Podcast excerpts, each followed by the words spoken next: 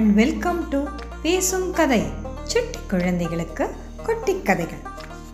சீதைக்கு ஆறுதல் சொல்லிட்டு திரும்பி கடல் தாண்டி வந்த ஹனுமானுக்கு மகேந்திர பர்வதம் தெரிஞ்சதும் பெரிய கர்ஜனை பண்ணார். இந்த சத்தத்தை கேட்ட வானர வீரர்கள் ஆகாயத்தில் கருடன் போல பறந்து வர ஹனுமாரை பார்த்து சந்தோஷம் தாங்காமல் குதிக்க ஆரம்பிச்சிட்டாங்க. ஹனுமான் வெற்றியோடு தான் திரும்பி வரான். அதனால தான் இப்படி கர்ஜிக்கிறான்னு ஜாம்பவான் சொன்னார்.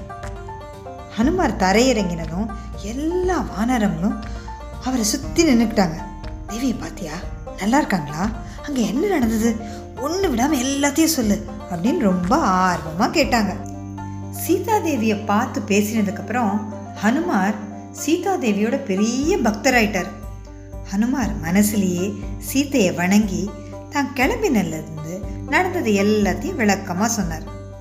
சீதாதேவியை தேடுற முயற்சியில் நமக்கு வெற்றி கிடைச்சிருக்கு. இதுக்கெல்லாம் காரணம் அந்த சீதா மாதாவோட சக்தி தான் இப்படிப்பட்ட புனிதமான தேவியை இந்த ராவணனால் எப்படி தூக்கு தூக்கிட்டு போக முடிஞ்சுது அப்படின்னு நினைக்கும் போதே அதிசயமாக இருக்குது அந்த நிமிஷமே அவன் சாம்பலாக போயிருக்கணும்.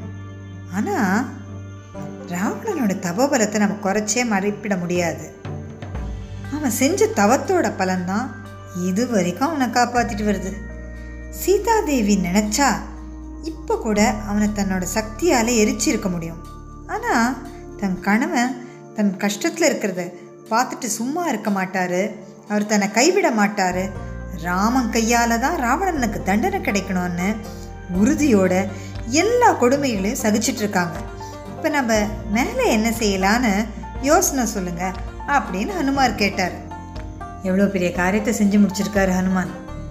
ஆனால் அவர்கிட்ட கொஞ்சம் கூட அதுக்கான கர்வமே இல்லை. சரி சரி நான் எல்லாத்தையும் டிசைட் பண்ணியாச்சு. நான் சொல்கிறபடி கேளுங்க அப்படின்னு அவர் சொல்லலை. வயசில் பெரியவரான ஜாம்பவான்கிட்டையும் வயசில் சின்னவராக இருந்தால் கூட படைத்தளபதியான பதவியில் இருந்த அங்கதங்கிட்டையும் யோசனை கேட்டார். எவ்வளோ பெரிய வெற்றி கிடைச்சாலும் அது கூடவே பணிவு வந்தாதான் கிடைச்ச வெற்றிக்கே ஒரு அழகு இல்லையா? சீதாதேவி படுற கஷ்டத்தெல்லாம் கேட்ட அங்கதனுக்கு ரொம்பவே கோபம் வந்தது. நம்ம இத்தனை நாளாக அத்தனை வீரர்கள் இங்கேயே இருக்கும். நாமே கடலை தாண்டி போய் சீதாதேவியை மீட்டு கொண்டு வருவோம்.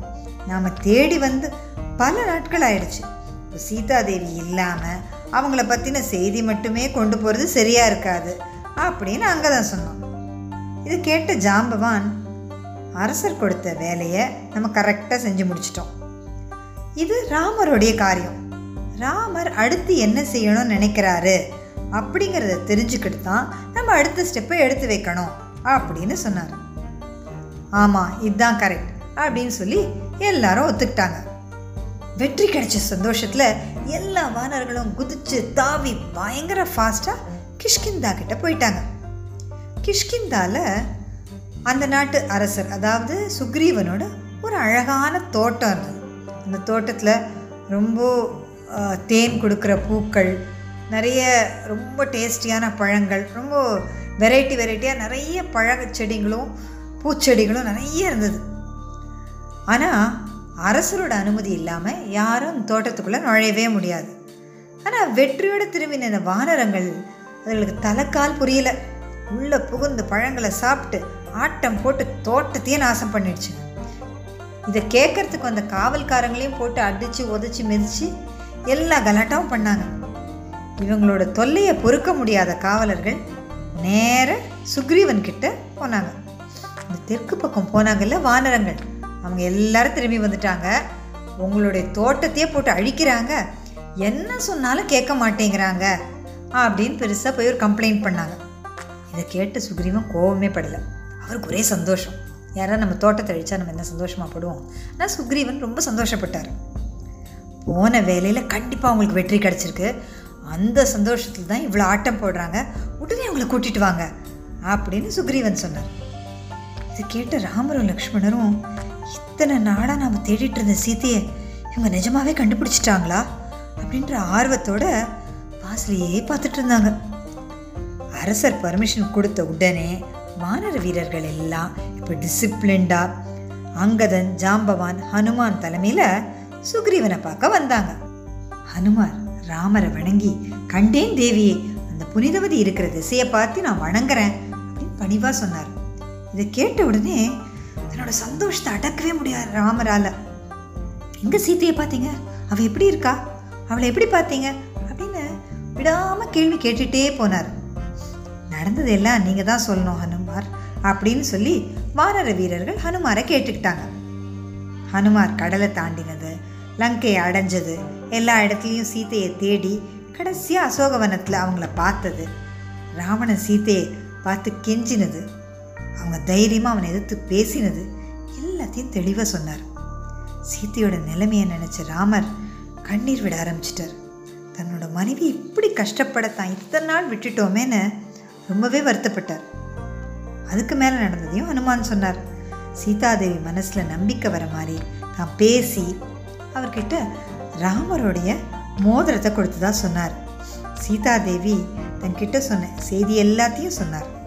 ராவணன் கொடுத்த டைம் முடிய இன்னும் ரெண்டு மாதம்தான் இருக்குது அதுக்குள்ளே ராமர் வந்து ராவணனை ஜெயிச்சு என்னை கூட்டிகிட்டு போகலைன்னா நான் உயிரோடு இருக்க மாட்டேன்னு சீத்தை சொன்னதையும் சொன்னார். அப்புறமா தான் ராவணனோட போய் பேசினது லங்க நகருக்கு தீ வச்சது எல்லாத்தையும் தெளிவாக சொன்னார். சீதை கொடுத்த சூடாமணியும் ராமர்கிட்ட கொடுத்தார். அதை வாங்கிக்கிட்டு கண்ணீர் விட்ட ராமன் ஹனுமான் நீ சொன்னதை கேட்கும் போதே சீதையை பார்த்தது போல எனக்கு இருக்கு அப்படின்னு சொல்லி அவரை கட்டி பிடிச்சு நன்றி தெரிவித்தார் ஹனுமான் பணிவோட தேவி எங்கே இருக்காங்கன்னு கண்டுபிடிச்சாச்சு. இனி அவங்கள எப்படி மீட்கணும்னு இந்த சபையில் இருக்க பெரியவங்க தான் முடிவெடுக்கணும்னு சொன்னாங்க. இதோட சுந்தரகாண்டம் முடிஞ்சது. சீதாராமரோட மன கஷ்டத்தை போக்கின ஹனுமான் நம்ம வாழ்க்கையில் வர எல்லா கஷ்டத்தையும் போக்கணும்னு நாமும் அவரை வணங்குவோம். அடுத்தது யுத்த காண்டம் அடுத்து என்ன நடந்துச்சு? இதை தெரிஞ்சுக்க பேசும் கதை யூடியூப் சேனலுக்கு சப்ஸ்கிரைப் பண்ணுங்கள் இந்த கதை உங்களுக்கு பிடிச்சிருந்தா லைக் பண்ணுங்கள் ஷேர் பண்ணுங்கள் கமெண்ட் பண்ணுங்கள் நன்றி வணக்கம்.